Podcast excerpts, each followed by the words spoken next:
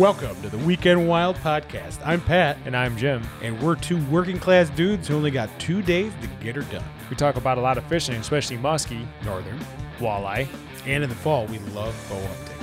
So we've got all your bow tips and tricks. So we also talk about conservation, news articles, cooking, a little bit of lifestyle, and a little bit of opinion. We only have 2 days to get it done. So come on, tune in, and get Weekend Wild. So anyway, you want to get started? Sure. We so this week we don't really have a whole lot of like I did this and I did that to talk to you like weeks to review because we kind of recorded this back to back with the last episode because we have a wedding tomorrow and kind of a tied up weekend after that, right, Pat? Yeah. Well, yeah. Well, I'm on daddy duty Sunday, so there's 12 hours of daddy duty. You do. Then, I'm gonna be chilling. Are you? Oh, I might go fishing. Really? Where are you gonna go fishing? I don't know. You'll tell me later.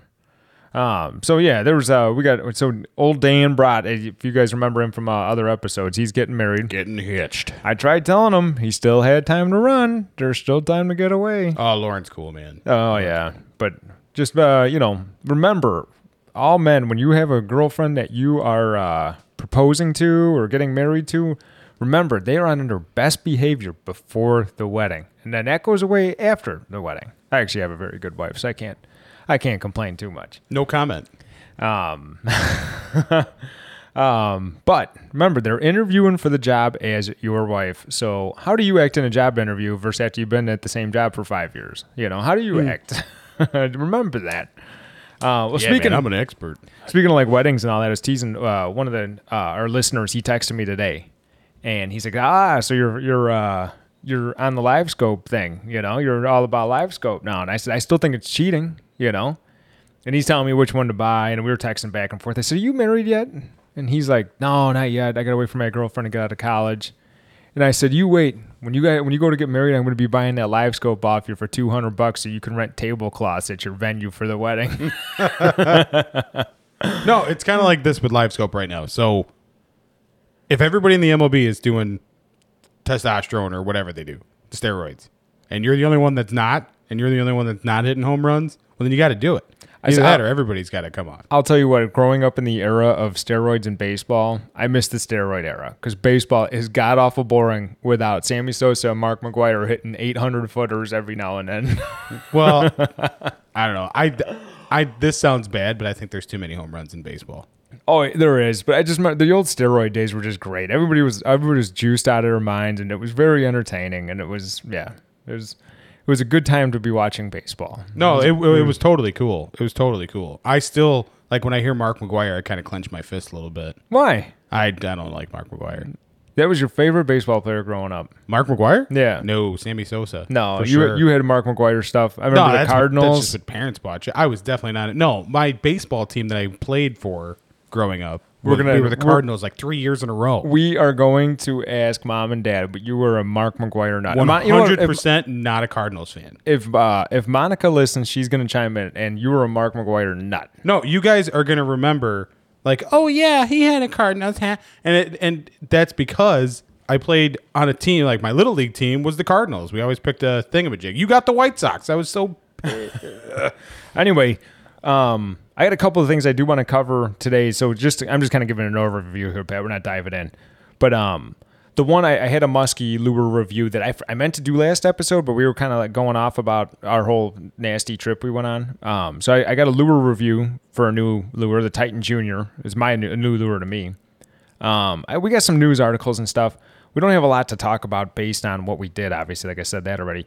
But then the main thing that I'm bringing to the table is this guy from driveandvibin.com wrote a list of 5 reasons to avoid the Midwest. And being Midwest proponents, I want to go through each thing on this list and dissect it and talk about why this guy's wrong. All right. Yeah, I can just imagine. Number one, do you like snow?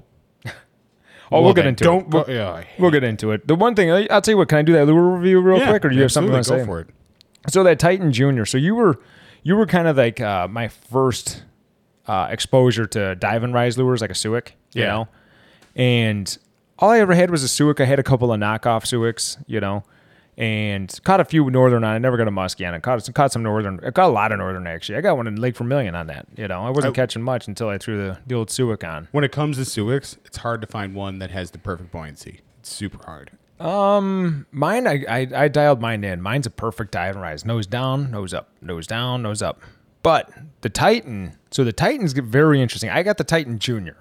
So it's not as luxurious of a lure as the full-size Titan. The full-size Titan has, like, removable weights. I forget, like, so many grams. I forget if it was, like, 20-gram weight or something, you know? That's cool. That's plays so right really, into the buoyancy thing. What's really... Yeah, well, exactly. So what's really cool about the full-size Titan is when that lure goes down and then you're not moving anymore, it hangs right there. So if you can get it down to 4 feet, bam, it stays at 4 feet. You give it another tug, you might be able to get it to go down to 5 feet, and then it'll slowly rise back up a little bit. But you can actually, cover 10 feet of water with a Titan, all right? The other thing that's very neat about the Titan is, I'd have to show you the nose of it. But every lure you ever had just had like a wider with eye, you know, just an eyelet you hook up to. Yeah. So, and then like a Suick has that very shiny bill on the back that you adjust, you twist, you bend, so it tracks straight. Well, they've designed this, it's almost like a small clevis pin that goes through the nose of the Titan. And so it's infinitely, it moves up and down, and it also rotates. So there's no adjustment needed. It automatically adjusts itself because of the infinite possibility that thing can be pulled on. Wow. Yeah, so I'd have to show you the nose of it, but if you guys are curious, look it up. But so, you know, a Suick you throw out there, let's just put it this way. When you buy a Suick right out of the box, you don't throw that thing first thing in the morning because you don't want to waste good fishing time trying to adjust this thing. You do that in the middle of the day, whatever. If somebody's swimming pool, it'd be the best, you know. But this thing, it's tuned right out of the box. Boop, out there, and then what's that? So that's my big gripe with Suicks is they are really, really, really hard to tune. And then you need perfect lighting to tune them. Oh, yeah. And everything. So the one thing with the Titan Junior versus the Suick, you know, I've just had a lot of time behind a Suick. But the Titan, you give that thing a pop. First of all, you don't even have to jerk the rod. You can get the same action out of reel in a reel. Just, and it goes down. Wow. You know? Or you could pop it. I just like the more violent action of the popping. But that Titan goes down and it stays down. But if you wanted to fish over an 8-foot stretch of water, you can have this thing 4 to 6 feet without trying. There's no tricks involved. That thing will be at 4 to 6 feet of water. You could do it at 2 feet of water if you want to. It's just you just kind of time your thing, but it suspends so perfect. You watch it because like I was doing mine before prime time, and I was just kind of lobbing it out there and watching it. The one thing it's different. It's a lot different of an action, if you ask me, than a typical Suick dive and rise. So if you could picture like you got the Suick, the nose goes down, you know, the back goes up, and then the nose comes up, and everything kind of straightens out. So the Titan goes down and it stays pointing down. So then you go to give it a jerk, it does this. You know what I mean? So it goes, I say this, like everyone say it'll track straight and then dive down again. So like the nose is always pointing down. You give it a jerk, it tracks straight, and then the nose points down. It doesn't rise up. It will rise up if you give it enough time, but not like a Suick. Like a Suick, you can kind of bob in a hole and come back up to the top, crank a little bit, slide along the top, and then boop, right back in a hole, and you can kind of slide it along the top. So what about the tail? I forget what's on the tail. It might be, the tail's a twister tail. It's a thread-on twister tail on that. Oh, okay. And they sell replacements for them. That's right. It's got like that corkscrew on the back that they do now. But does it have a tail that you have to tune? No. No, that's the whole point of where you hook the lure up. That takes all the tuning out of it because no matter which way you pull, this thing, it pivots so easily that the lure's always tracking straight. Yeah, you know? I can see another gripe of mine with Suick is I was adjusting the one so much that I actually cracked it. Oh, so okay. Now I'm like super careful with it, but I don't really throw it anymore. But the Titan's a hard plastic lure, and I was very impressed. When I go up, when we do Wisconsin again, just about, I mean anywhere, I usually have 3 rods that I'm throwing. So the way it's going to be is a big rubber, dive and rise, and then an auxiliary, a crankbait, maybe a bucktail, maybe something, you know. So you think this thing's going to hold its paint? Oh, the paint job. I got the white one. The paint jobs are beautiful.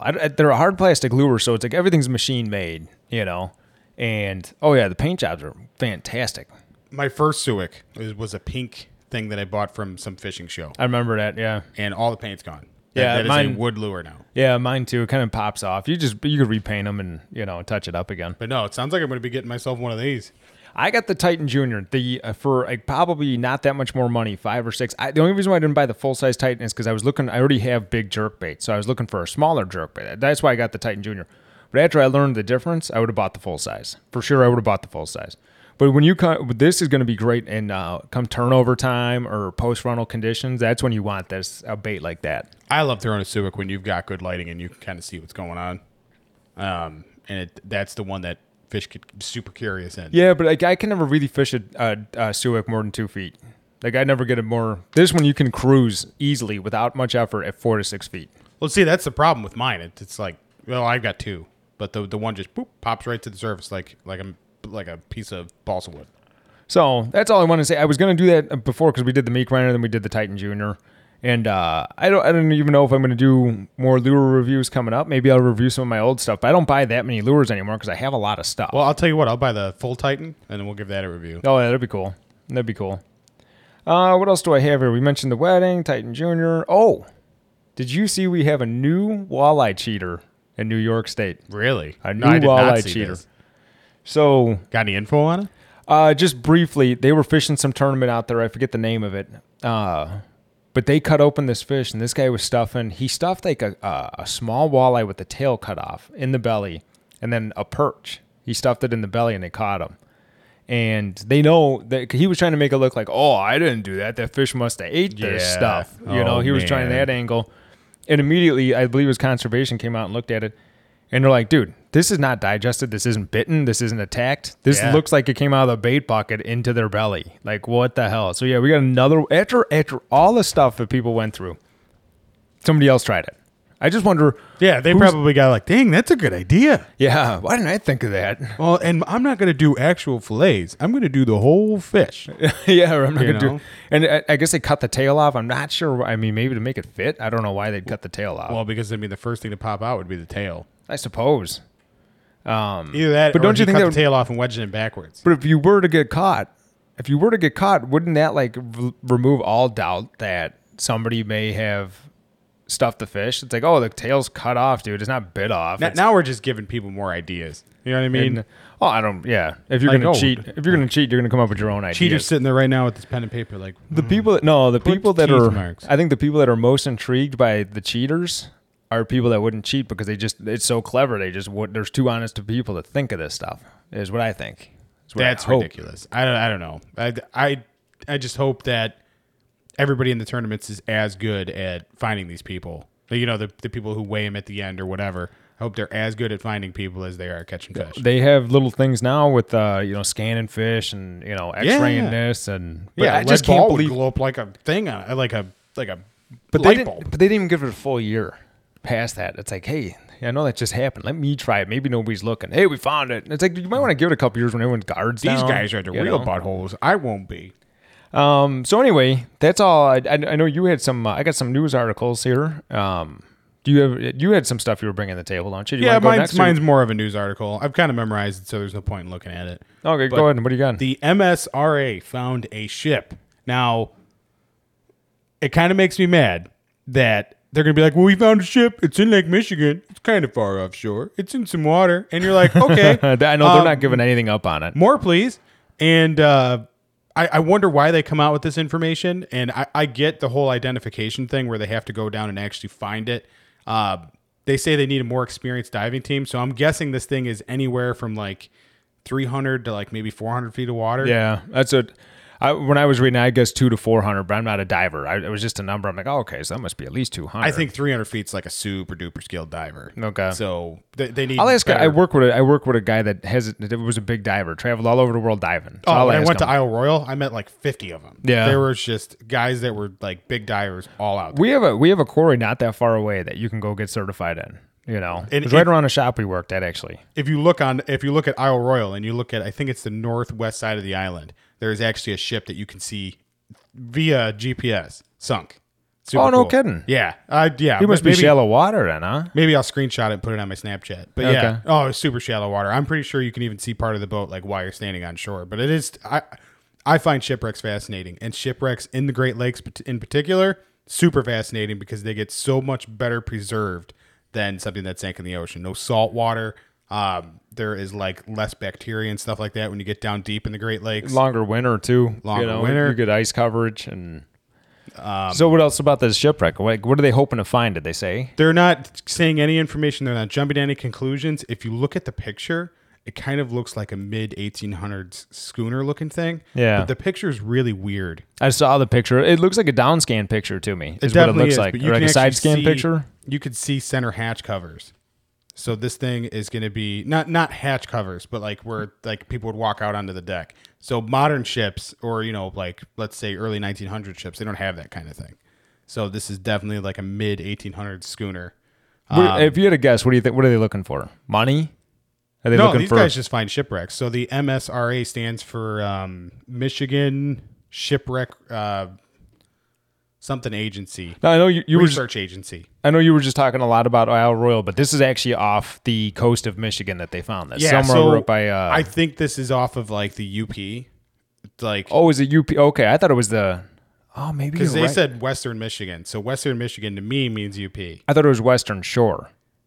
Oh. I thought it was the Western. I thought I read you read more of the article than I did. I thought they said the Western Shore of Michigan. I heard Western. It's off. Found. Okay, so a nonprofit Michigan Shipwreck Research Association, which I was right on that, found the wreck off West Michigan, far offshore. They gave you a town though, didn't they? Didn't they give you nearby? No, so all of these articles, which is kind of making me come on to plagiarism here. I've read like 10 of these articles. Yeah, and they're very close. They're super close. They're super close. Like, they probably changed one thing. Like, it's not plagiarism. We only used 80 or they pay him for an article that was written. Hey, we'll give you so many dollars so we can post that in our news feed. Oh, I bet you they trade back and forth all the time. But this ain't journalism. Come on. You know, but whatever. So Western Michigan, I thought I read Western Shore. Okay, so maybe you're right. Maybe it's the UP then. So when you say West Michigan, I think of the UP. No, that makes sense. I thought I saw Western Shore on one of them. They're probably being vague on purpose. So I'm thinking like Muskegon, you know, like that. That's what I was thinking. But so they've been looking for this ship, I think, for about a year now. And as you might remember, they found millions of dollars worth of stuff on the last ship they found. I don't know if it was MSRA that actually found it. Well, remember we covered that whiskey one. The guy was trying to get the whiskey off. There was gold on there, too. Oh, okay. So, if they're telling you about it, they've already got it. Brown gold with a cork in it? Yeah, brown gold with a cork. But no, shipwrecks absolutely 100% fascinate me. It's kind of a shame that the Edmund Fitzgerald sank in Canada because nobody will ever dive that wreck again. Why not? Because of it's treated as a grave site, which I also agree with that. Like, the bodies are still down there and stuff like that. But they've just got such a tight lock on it. And it's kind of going to be like... Those damn Canadians, you know? I kind of fear that they're just going to open it up for terrorism. Or for tourism. Open up, Bomb on. Here. No. Welcome, terrorists. But that's 500 feet of water, so you actually need like a submersible to go down to that one. I know who not to call for a submersible. Okay, I know what company you do not want to call. Yeah, and this all comes like on the heels of that whole OceanGate thing. Yeah. I don't mind saying the brand, but... Oh, no, I don't care either. I would have said it if I could think of it, but I kind of lost it. So that was like around 12,500 feet of water that thing went down. So that is astronomical pressure as compared to the submersible you would use to go check out one of these.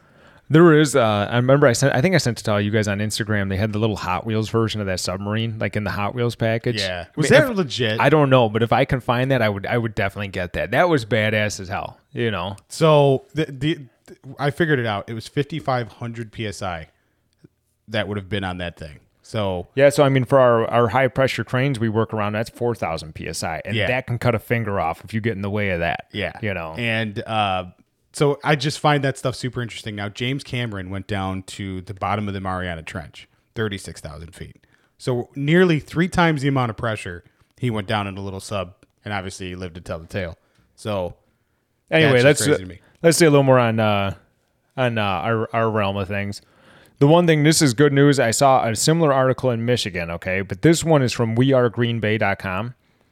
Wisconsin DNR is to stock over 350,000 fish into Great Lakes throughout the rest of 2023. All right. Wow. Oh, this article gets even better. So they are stocking Michigan and Lake Superior with 50,000 brook trout, 44,000 brown trout, 258,000 coho salmon. Oh, I'm sorry. So this was all since the start of 23. So since the start of 23, they did 50,000 brook, 44,000 brown, 258,000 coho. So since the start of 23, they stocked 2.5 million fish in Lake Michigan. All right. And of that 2.5 million fish, 7,681 of them were muskies. In Lake Superior, they stocked 374,000 fish. So, and then I didn't dive into it because we already had this one, but Michigan just did something very similar to these numbers. So we are going to have a lively Lake Michigan, a very lively Lake Michigan. In 2 to 3 years. I know, but think about what's already out there. Yeah. There's already reports right now of the Kings coming in. I was just reading an article last night. Some people are like, I don't know if we should tell anybody, but we just kind of caught a king off a spoon in the harbor. So, because they say the earliest is typically on average August 20th. I read that. What does the super? Because we've had a very hot summer, dry at first. Now it's like just super hot and muggy. I always heard. First of all, definitely water temperature. Let's start there. Well, that all equates to water temperature. Yeah. So. Yeah, but like right now, what was the water temp last week? 63 or something, I think. Is that what it said? I've actually got something in the harbor that I can check real quick. Oh, okay. I use that Windfinder app. I think it says it on there. But anyway, so I think there's somewhere it might have something to do with sunlight too. It might say okay, because like August 20th, you kind of start getting that fall image of shadows on the trees. You know, leaves start looking a little more yellow than they did a couple weeks ago. Things like that. So. But they say typically about August 20th is when they start doing that. What are you looking at? I was going to look up the water temperature on the buoy right now, but apparently which harbor? The Waukegan. But I know I always heard 55 was the magic number that really starts triggering these things to come in. I know heavy rains can drive them in because that also cools the water off. And you going to find that? Well, it doesn't matter that much. 82.4. No, it ain't that warm. It ain't that warm at all. That could be air temperature. That'd be fish dying. Anyway, you got any other articles? No, that's it. Oh, you just looked up the one? Yeah. Well, I'm actually preparing something a little bit bigger that we can go more into depth. About the Northerns? Yeah. So I have been like really diving into like I guess the spirit of northern fishing and like northern pike fishing in Lake Michigan, and I was finding articles from like the late 1990s, early 2000s. So I'm going to kind of aggregate all those and actually come to the podcast with my guns loaded. Yeah, because kind of what obviously northern have always been in the upper Great Lakes. Your UP, northern Wisconsin, Lake Superior, like you said, Isle Royale. There was they were all over the place kind of thing. But we're really starting to see them pile up in northern Illinois now. And every now and then you hear one further south of here, but it's kind of like thinned out by the time it gets down to like northern Illinois, Waukegan Harbor, Winthrop Harbor, So I am a musky guy at heart, but around here, I think the best we can hope for is catching big northerns on the lake shore. Oh, big northerns to me are just as fun as big muskies. The thing that makes muskies so awesome to fish for and suck at the same time is they're so hard to catch that when you caught one, it's like it really feels like winning, And chances are it's a big, strong fish that you fooled into something. So it's very exciting to catch a muskie for that reason. But pike are some of the most violent things you'll ever catch, ever. And it's also the meat fishing version of muskie fishing. Yeah, exactly. So it's the style of fishing that I like to do, but I get to take them home and like some people even think like you're doing them a favor. Getting rid of some northern pike. There's contests in up by Hayward for keep getting a pike out of the water. They give you a little badge or whatever the hell, and you put your name in for a raffle kind of for taking pike out. To me that's like bad. Like pike were my introduction. I think there was still a bag limit. To me, pike are like I don't know. Pike are what really got me into big fish fishing. Yeah, for me there was a couple of times that fishing's been so terrible and. Hayward that if it wasn't for pike, we really didn't catch much. Yeah. So just pike, the fishing turned off. I remember the one year it was me, Evan, and Bill. Speaking of which, we haven't had Bushlight Billy on, and this will be the third episode he hasn't been on. But he's at work right now, isn't he? Yeah, yeah. But anyway, the one time we went up there and we just had these swirling storms. It's like, oh, it's a beautiful morning. Let's get out there. And you get a follow and you hear fish and you see fish. And all of a sudden a shelf cloud shows up, cools it off 25 degrees after 6 inches of rain in 5 minutes kind of thing, you know? And it's like, oh, okay, so we'll go out there. And then another one shows up. And we went through like 5 or 6 storms in like 3 days. And we were talking to the panfish guys on the dock, and they couldn't catch anything.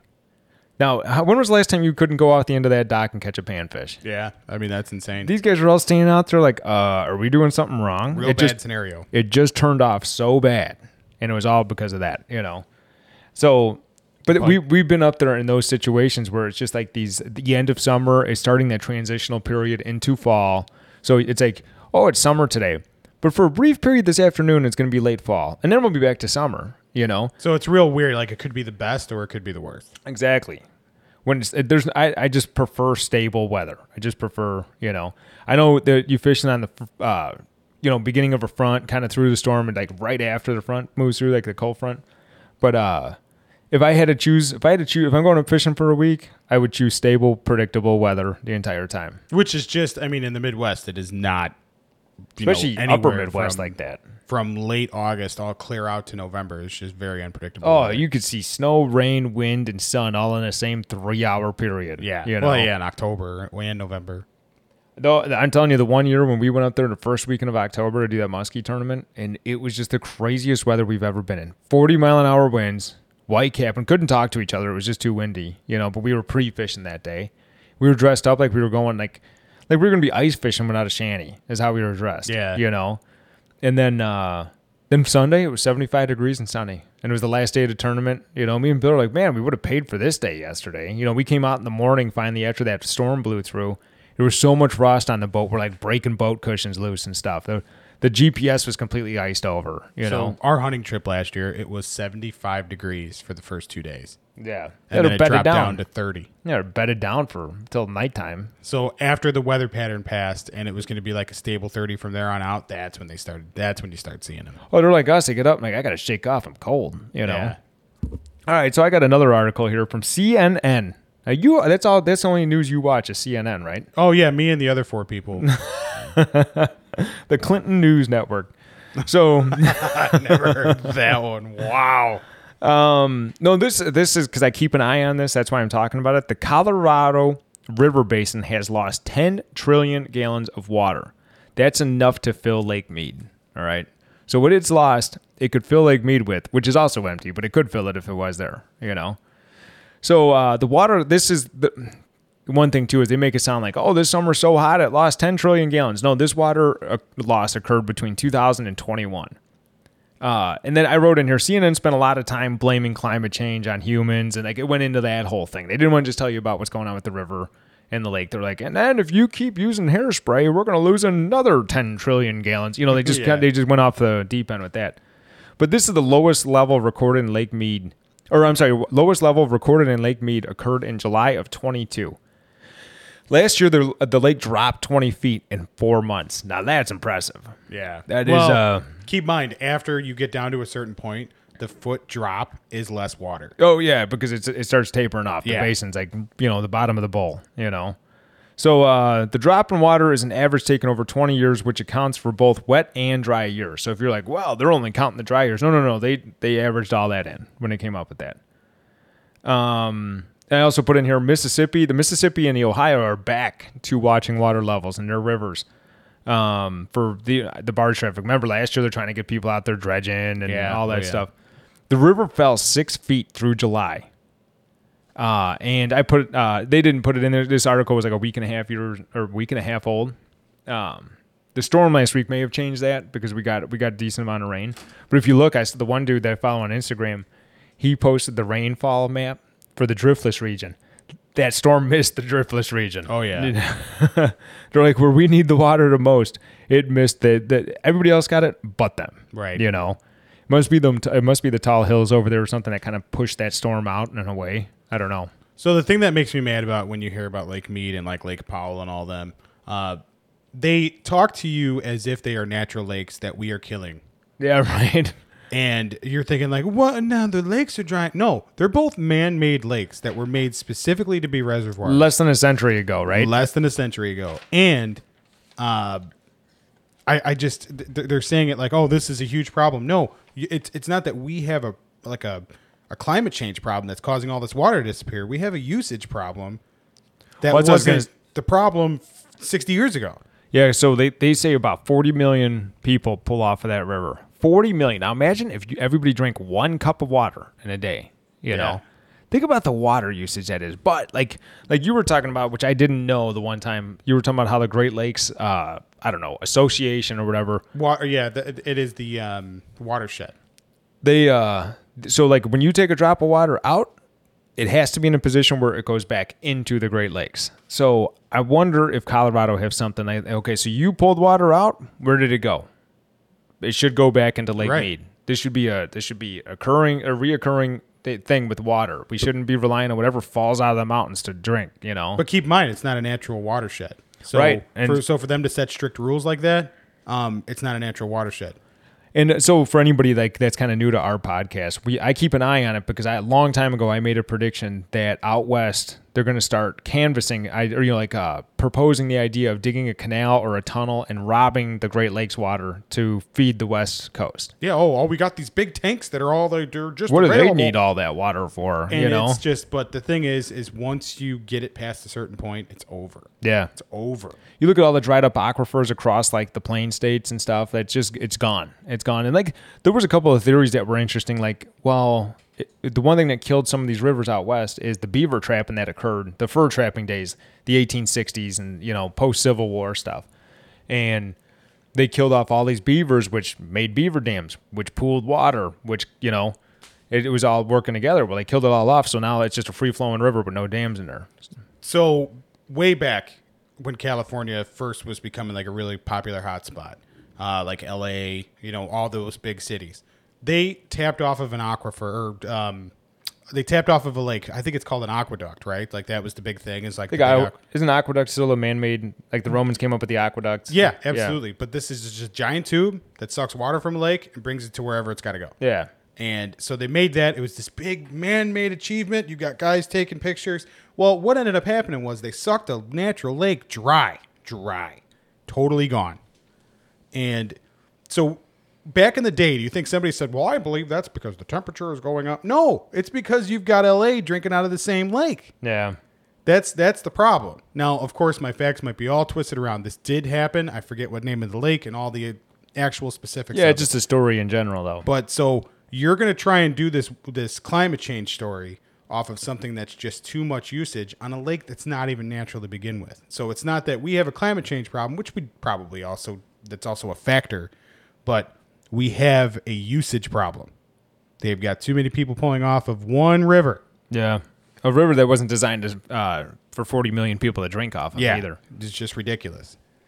That's all I have for news articles and stuff. We might not have that long of an episode now that I'm looking, unless you could whip something else out. But I have this driveandvibin.com. It's a silly name, but 5 reasons to avoid the Midwest. We could dive into this if you want. Absolutely. This'll take longer than you think. I just feel bad of like when we skimp out on an episode. It's just like the summertime is hard to like really nail down a lot of content because you're so busy, and it's like then you got to do this, then you got to. It's so you try to get something out there, but it's really not a good time right now, you know. Especially like I just look at the weekend I have ahead, and it's busy. But I'm going to a wedding Friday night. I gotta work one of 2 places on Saturday, and then I'm on daddy duty Sunday, and then I get to go to work for another 5 days, you know. And it's like, so it's kind of hard coming up with like really awesome, hey, you know what I did type stories, you know. Conservation news and attention and all that stuff really starts picking up like September. Yeah. So I could tell there's a lot of people on vacation right now. Yeah. You know. And then you kind of get the reports filing in at the end of summer. Summertime kind of changes schedules a little bit. Well, just like you could watch podcast listens go up and down based on vacation season, the holidays. Remember the holidays drop off real bad. Yeah, because people take the last 2 weeks off of work. Where do most people listen to a podcast? On their way to work while they're sitting at work. Yeah, it's part of their everyday normal routine. It's funny. I don't have any. My podcast listening has nothing to do with work. It's all cardio. Yeah, which is when I'm doing cardio is when I do all my podcast listens and working out in general. You know, which I'm switching to Olympic again here tomorrow. I start my first day of the Olympic lifting. Anyway, 5 reasons to avoid the Midwest. So. The first little thing he said is scenery not impressive, all right? If you like empty rolling plains, then this place is for you. And What do you have? What's your first instinct? That's on that? Not a fair statement. I agree. What do you? Go ahead, keep going. So this guy must have lived by mountains where like the views are always beautiful, but he's just not appreciating like the Great Plains for what they are. So what I said in here, I said maybe seeing the expansive plains is something to see. You look at it as nothing. I look at it as impressive that there's this huge piece of ground out here without much there, and it's just like it's rolling, and it's like there's a lot of footprints involved in that. Water runs here, high ground there. You know, what changed man-made? Because a lot of Midwest with cornfields, everything's been touched by man somewhere. You know? And I mean, the other thing, too, we got like cool little caverns and stuff like that, like cut out of bedrock and whatnot. The other thing, too, is like we have so much to do with glaciers melting a few thousand years ago that there are a lot of formations that if you missed them, that's your own fault. So look at all the little river valleys we have between, like we talked about the Driftless region. Yeah. You know, we have the Des Plaines River Valley right here. Mississippi River Valley, you know, and there's some very, very impressive river valleys around the Midwest that all was from a big chunk of ice that melted. Yeah, this isn't a place that no matter where you go, it's going to be the most beautiful place on the planet. This is like a thing where if you drive from Southern Illinois to where we are now, like you're going to be like, this is the most boring place I've ever been in my entire life. And it is a long, boring cornfield ride, but start looking for, there's things to be impressed about. Just like the acreage of food that's out there growing that you rely on rain for. It's still something of note. The Great Lakes. But so like I said, this guy, you could tell he's one of these travelers that is looking for the bright, shiny object. You know, the flashing light, the shiny object. Where can I see? Where can I touch? Where can I take a picture in front of to put on Instagram for likes kind of thing? For me to like this place, we're going to need about 55 more St. Louis arches. It's just spread out. And so that he actually mentioned that somewhere down in the article. So here's the one thing I got a kick out of for the number 2. All right. The weather is bad year round. It's hot and humid in the summers and whiteout frozen conditions in the winter. And the most beautiful springs and falls. Yeah, right. But I said, okay, so we have the worst weather year round. And because it gets hot in the summer and we get snow in the winter. Have you heard of hurricanes? Have you ever heard of Hurricane Katrina? Oh, but the weather's better down there. Not when it's coming at you at 200 miles an hour, you know? Then it's not that nice to be there, is it? The other thing I said is, what about earthquakes? We don't get earthquakes. I mean, we do get, like, not those kind of earthquakes. We get tremors. But I just think it's funny that he said hot, humid summers. Louisiana doesn't have hot, humid summers? Florida doesn't have hot, humid summers? This guy lives by a mountainous region by the ocean. That's what I'm getting out of this. Like Oregon, you know, he must live in the Pacific Northwest or like Northern California or something. The other thing I said was on the East Coast, they get those nor'easters that come blowing down. And it's like, if you're standing in this mile range, you're going to get 28 inches of snow in 15 minutes. But if you walk a quarter mile to the west, nothing. It's going to be like spring over there. They get them crazy-ass nor'easters out there. And this guy clearly is not a person who appreciates winter. There's sometimes in February where I wake up and it's a winter wonderland out there. And I'm like, you know what? I really love this. Everybody thinks I'm absolutely nuts, but I love it. When there's ice on the lakes and there's ice fishing in season and you got a hot cup of coffee and you're going to be, it's awesome. And it's awesome. The other thing too, when you're out there walking around in the woods, when it's super cold outside with a bunch of snow, you're thinking to yourself, like, I might be the only person out here. That is awesome to me. I don't know why that's awesome. That's a great feeling, but like to me it is. There's so many people that live in the Midwest that complain about winters. It's like, well, what have you tried to make winters better? What have you tried? Just Netflix and you in a robe. So you're caught inside and you're too afraid to go outside. Yeah, it's like you didn't. Did you buy a snowmobile? Did you try? Maybe rent one. Maybe did you try skiing? How about snowshoeing? How about ice fishing? So before you tell me there's nothing to do, try a few things first. But what it is people just want to. A lot of people just like to drink beers and eat food, and like then they can't do it outside, so it's terrible weather. I will say, like one thing, my dog, she is a wintertime dog. That dog is the most excited, the most energetic. You take her outside, she goes nuts in the wintertime. Yeah, but Shepherd's the same way. Anything more to say about the weather? The other thing too is like hot, humid summers. It's like, yeah, I think everywhere in this latitude is going to have hot, humid summers, except like Wyoming when you get up so many thousand feet, you know, or Montana, and then like Alaska. Like obviously they're not exactly. I would say the humidity's not there, but there were some warm days. There were some 70-degree days in Wyoming where I got horrible sunburn. Like I'm sitting there in the car on the ride home. And I'm sitting there scratching like this, and it was sunburn from the clear air. This guy's probably somebody who's like telling his buddies, like, did you know that they have tornadoes in the Midwest? Oh, and he did say that. Like, there was there's tornadoes. I'm like, yeah, I think I would. Some of these tornadoes aren't that wide, but that hurricane takes down cities and everywhere else. These hurricane. Remember Hurricane Katrina and Irma? They just destroyed everything in its path. Yeah, miles, and then storm surges. And it's like, oh, but yeah, at least it's not a tornado. I think I'd take my chances with the occasional tornado. You know what really sucks about living on the coast? That's water that's not accessible to any other part of your life other than looking at. Yeah, playing and maybe swimming it. Yeah. You can't drink it. You can't shower with it. You can't nothing. So he made a lot of references to Chicago in this. And but the one thing it said here that I don't necessarily disagree with, but it says the food is disappointing outside of Chicago in the Midwest. So Chicago is the only food hub that is worth the stop. Yeah, I would actually agree with that. My only disagreement with that is when it comes to little places that are like steakhouse burger joints.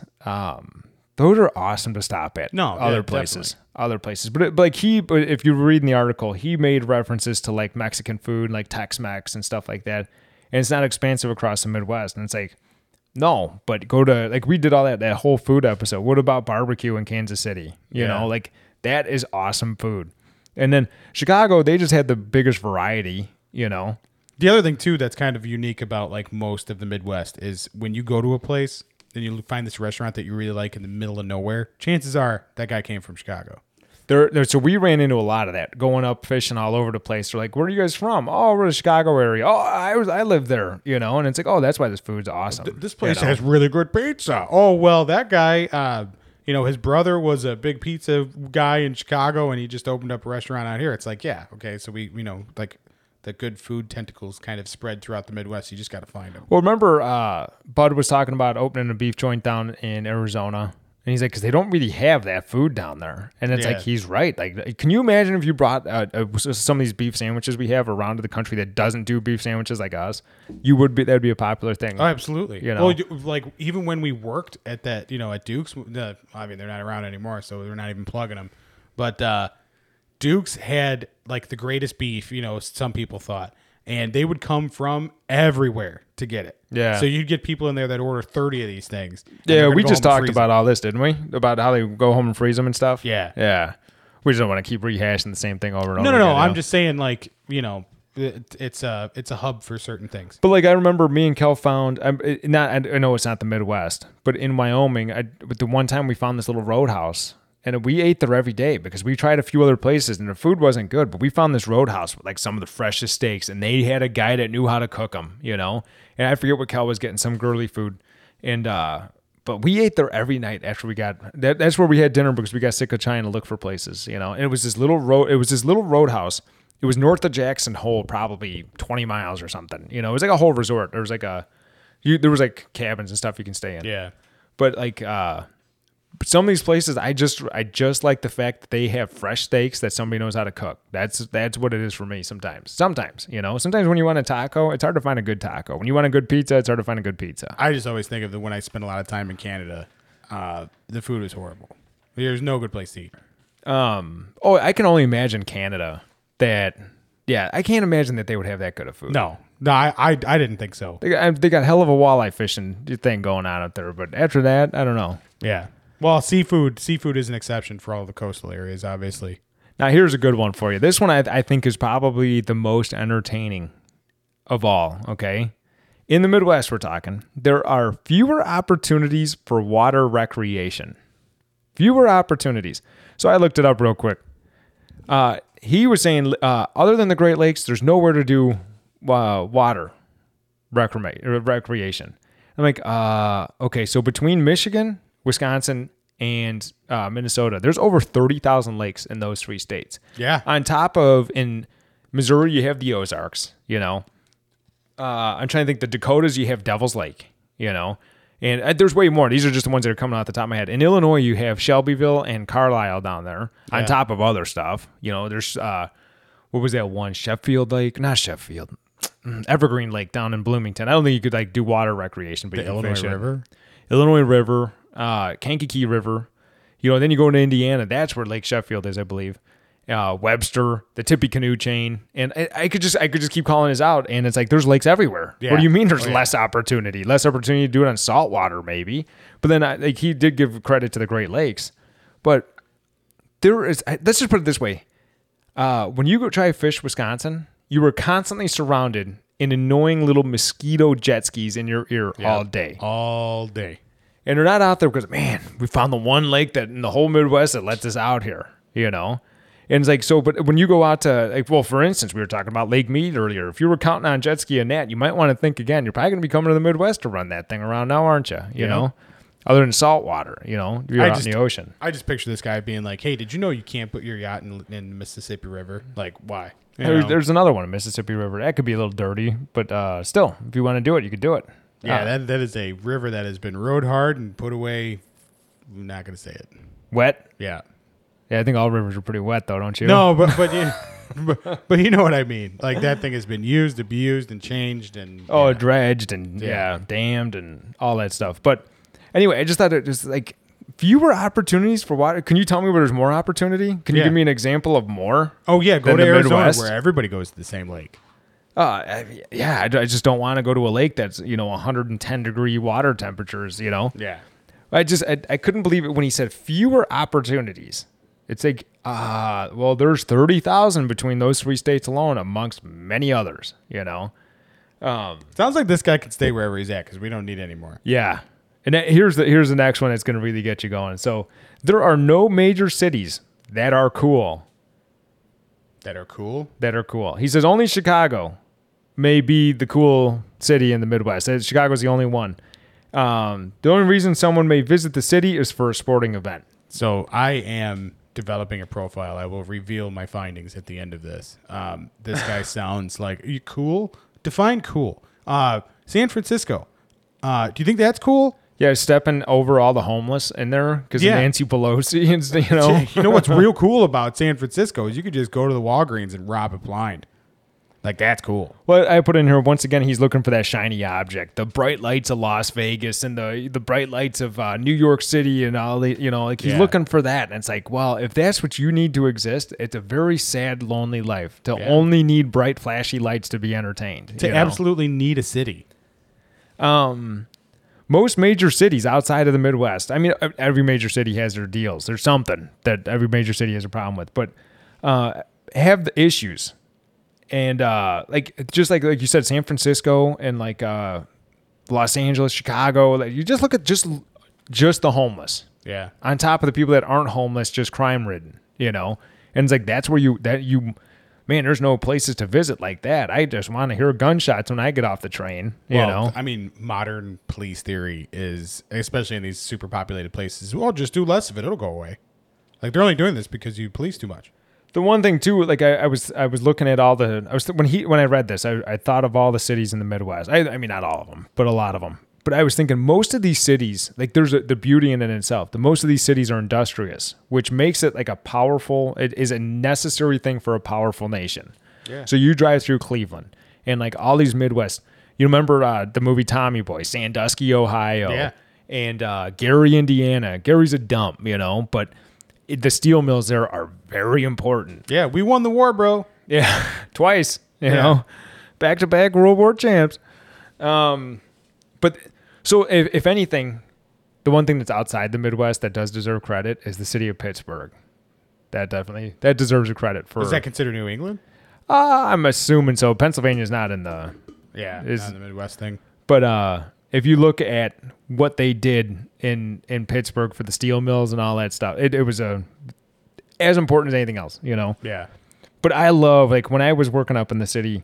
And you got to drive down 47th Street or Cermak, and you look at all these old brick factories. And above the doors, all the masonry work that said that, it'd be like General Electric or whatever above the door, and it's a 150-year-old thing that's stuck in the concrete, And you go across the Midwest to all these cities, and that's what they were, very industrial. And it's like, but they built things that won wars. And when the real heavy, broad-shoulder work needs to get done, it gets done in a Midwest city. You're not going to Silicon Valley and getting an I-beam made for you. Nope. You're not going to Portland, Oregon you know, to go find the best iron workers we got to build a high rise. Yeah, you got to go as far away as you need to find your water to go find stuff like that. But so when you're driving around these cities, you're like, man, there's nothing here. Are you talking about bright, flashy casino lights and strip clubs and like the Sin City of life? Are you talking about like the hipstery areas with all your like coffee shops and sandwich shops and free Wi-Fi? You know, if that's what you're looking for, I guess you will be disappointed. But drive in the deep part of these old industrial areas, you'll be very impressed. Every little old building in the Midwest has a little set of train tracks going into every old factory. I haven't used them in I don't know how many years. Yeah. But they moved things around, all these plants that they had back in the day by train. There's a whole system. Just look at the Chicago stockyards, you know. That was a city in a city. They had their own policemen. They had their own firefighters. Yeah. They had their own ambulance. They had housing. They had everything you need. All you had to do is walk through the gate, and you could be in a city in a city, you know. Yeah. So for this guy to say, oh, there's nothing cool about those cities, we got to define what we're looking for first. First of all, I don't want to be anywhere near the city. No interest if I ever step foot across. Yeah, it's just nothing but problems these days. So I guess when he says that, is he talking about touristy bright lights, you know? Because then, yeah, you're right. They're really not that. Yeah, there's not enough beans. But like, I wish you went perch fishing with me and Fishy Phil, but we went in those old boat slips that are on Lake Michigan. Yeah. So cool. Just so cool. Just the amount of time that these things have been there for boats pulling in and getting whatever unloaded, you know, because that used to be all the U.S. Steel stuff along that shoreline in the Hegwish neighborhood. Yeah. And it was just cool to be there and looking around. Maybe I'm the only nerd that looks at this stuff. Maybe everyone's like, why are you looking at this stuff? Maybe I'm the only one. Cool too. You know? I definitely think it's cool too. We look at, like, for instance, my area here is getting riddled with these, what do they call these buildings? That one builder puts up. No, I know exactly where the warehousing. Yeah. You know, but like so, all these buildings they put up now, they're put in with a crane like puzzle pieces, and they're a white wall with a gray stripe or something. Every office is in the corner of the building. They don't put it anywhere else in the building, just the corner of the building. But we are riddled with those. And like, it looks like the Great Wall of China driving down the highway. Yeah, it really does, and it's very depressing to me. I don't know why. Eastern European, most of them are unused. Oh yeah, and then they build them and put a for lease sign on them, But then you drive through the old parts of the city, and it's all like there was actually bricklayers building these things, and it was just a better thing that they had back then than we have now. You know, cared about it more. And then one last thing I want to say about the major cities thing is Chicago is a dump, and you can't change my mind. So if you think Chicago is a cool city, I think it's a dump. It is a dump, and it's not worth your time, and it's not worth a visit. I would much rather visit Milwaukee than I would Chicago any day of the week. The only good thing about Chicago is Lake Michigan. That's it. You can't even access it. Come to Chicago and tell me you're going to go fishing on the lakefront. Tell me what you had to do to get to that lakefront. Yeah, I mean, we're finding out real fast that there's no place cheaper than $30 to launch your boat on Lake Michigan. Yeah, so that is a waterway that's accessible to everybody, but you're going to put this barrier in front of it. Like, that's ridiculous. Yeah. To me. I agree. I don't know why that makes me so mad. But, but you want to go fishing for the afternoon. I'm going to go out for the afternoon. $30. It's like $30. Like, come on, let's break this down. $30. What's $30 about what we're doing here? Oh, yeah. We're going to go see a show at this place in Chicago because that's where they're going to go. That's where all the people are, right? And, oh, yeah, $40 to park. You got to walk 6 blocks anyway. And maybe take a train. It takes a canoe, a donkey, and a bus to get there, and each one's going to cost you $50. Yeah. Just always somebody collecting. I hate that. So much. And then anyway. The politics. You want to dive into politics? No, I'm kidding. Don't dive into politics. Politics are bad. But the Chicago politics are an absolute joke. But yeah, Chicago's an absolute dump. So if you plan on visiting Chicago for vacation, go somewhere else. That's what I suggest. But is there one more on the list? Nope. Oh.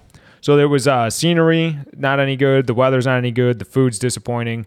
There are fewer opportunities for water recreation and the major cities. So, my full profile of this person. This is the part that you've been waiting for. Drum roll, please. Brrr. All right. This guy or gal, whoever, he lives or she lives or they, them lives. We're not doing all that. On a coastal city with a more mountainous region. Obviously not flat like here. I'm telling you, Pacific Northwest. If I had to guess, this person's from the Pacific Northwest. Bingo. And tell me the weather in the Pacific Northwest is great all year round. Anyway, hipster. For sure. I just thought when I'm scanning for news articles and like earth-shattering things, this came up and I was like, okay, I can't. I scrolled past it and went back because I just couldn't let it go, you know. Yeah. And I'm like, all right, we're going to talk about this on the podcast. We are the backbone of the country. Of everything. You want food? We got it. You want industry? Oh, yeah, we got that too, you know. Yeah. oh, you want a beach and $1 million homes, and okay, we don't have that, but we have everything else you'll ever need to exist in life, you know. So it's where normal life happens. I was hoping Cal was going to jump in on us with this one. Bush Light Billy missed the third one. Granted, yeah, we did this one while he's at work, but yeah, we wanted to get this done before the busy week, and we wanted to get something out there. And Pat's going to hopefully keep putting together this pike report, this Northern Pike report. I found a bajillion articles on, like, pike fishing. I would tell you what to search, but I don't want to ruin it. But and it's just like no, I want you to come without me helping at all. For once, I want there to be a topic that I didn't have to come up with. I hope I'm not spilling some crazy secret that is going to turn. Awareness. Sometimes awareness is the most important thing. People knowing that this thing is important. Sometimes they didn't know it was important, but they should. Just like your stocking numbers. I didn't hear anything about pike in those stocking numbers. But like the one thing I always bring up is this Lake Mead thing. How many Midwest people are paying attention to Lake Mead? A lot of people will show you the pictures. Oh, look what happened at this lake. Oh, see, there's water. Up, there's no water. Up, there's water. Up, there's no water. And then, but we got to be on guard against that. That's why I bring it up. Keep an eye out for people trying to tap into the Midwest to fill this lake so they can continue living out there and just wastefully, you know. No, I think our main initiative, one of our main initiatives on this podcast is the protection of Great Lakes. Oh, definitely. Because it is way more fragile than you think. It's already been messed up. Well, we just have to do damage control. And the number one damage control is actually having the water there. And yeah, well, that's all I have. I don't know about you. Is you got anything else you want to say? Anything coming up that you want to talk about? Anything that they could look forward to listening to in the future? I'm working on some videos. I'm trying to really get my editing down right now. I can't get him out fishing. We were talking the other day. He hasn't been fishing in like a month, other than that guide thing. Not true. And so we can't make videos if we don't go anywhere. I took one weekend off of fishing, and now it's been a month. I'll show you. It hasn't been 1 week. No, I took one weekend off of fishing, and now it's all of a sudden it's a month. Well, yeah, do the math. You're not going to go fishing this weekend, are you? I want to. Maybe. Hey, if you want to go out Saturday, I'm down. So I'm down. Anyway, we're just rambling now. So thanks for listening, and tune in next week. Oh, and email us. I forgot to say this last week. Email us at contact@weekendwildpodcast and then .com. And then Instagram, you know, you can find me and Pat. Yeah, Weekend Wild Pat. Yeah. And then that's it. See you next week. Thank you.